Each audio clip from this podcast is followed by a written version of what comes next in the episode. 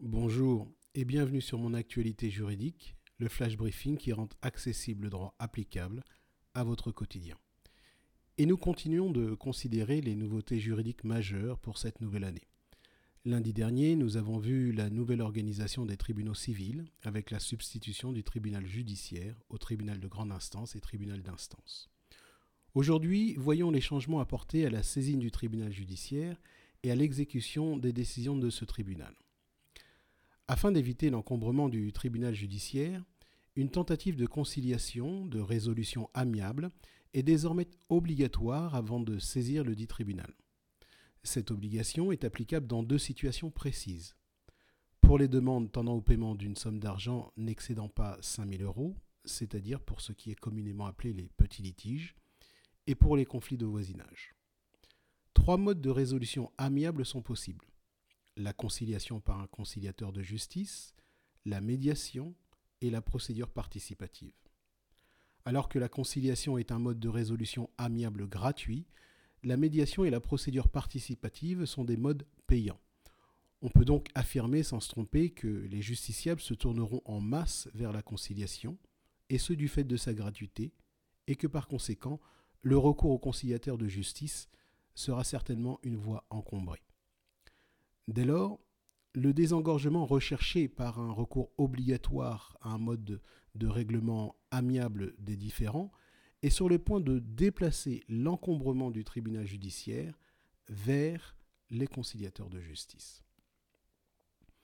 L'autre changement est relatif à l'exécution provisoire des décisions de première instance et donc des décisions du tribunal judiciaire, qui est une juridiction de première instance.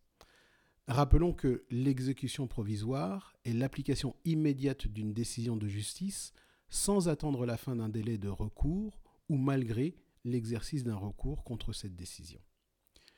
Jusqu'au 31 décembre 2019, les décisions rendues étaient assorties de l'exécution provisoire sur décision du juge, sauf quelques exceptions légales. Dorénavant, toute décision de première instance rendue après le 1er janvier 2020 sera d'exécution provisoire de droit, donc immédiatement applicable, sauf dans le cas d'exception clairement indiqué dans le Code de procédure civile, et également le cas où le juge écarte l'exécution provisoire parce qu'il estime cette exécution provisoire incompatible avec la nature de l'affaire. Concrètement, cette nouvelle mesure permet au justiciable d'avoir une décision de justice rendue par une juridiction de première instance immédiatement applicable.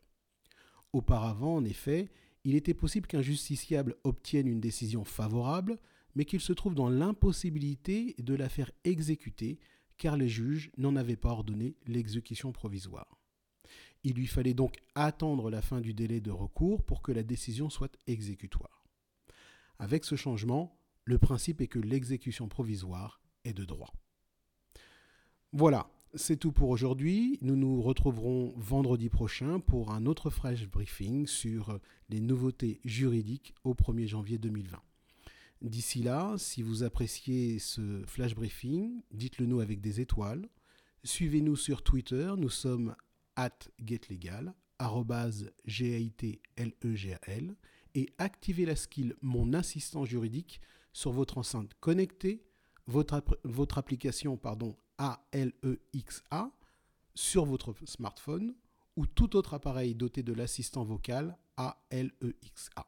Et ce pour obtenir des définitions, de l'information juridique sur vos questionnements, ainsi que des fiches explicatives détaillées. Merci et à vendredi.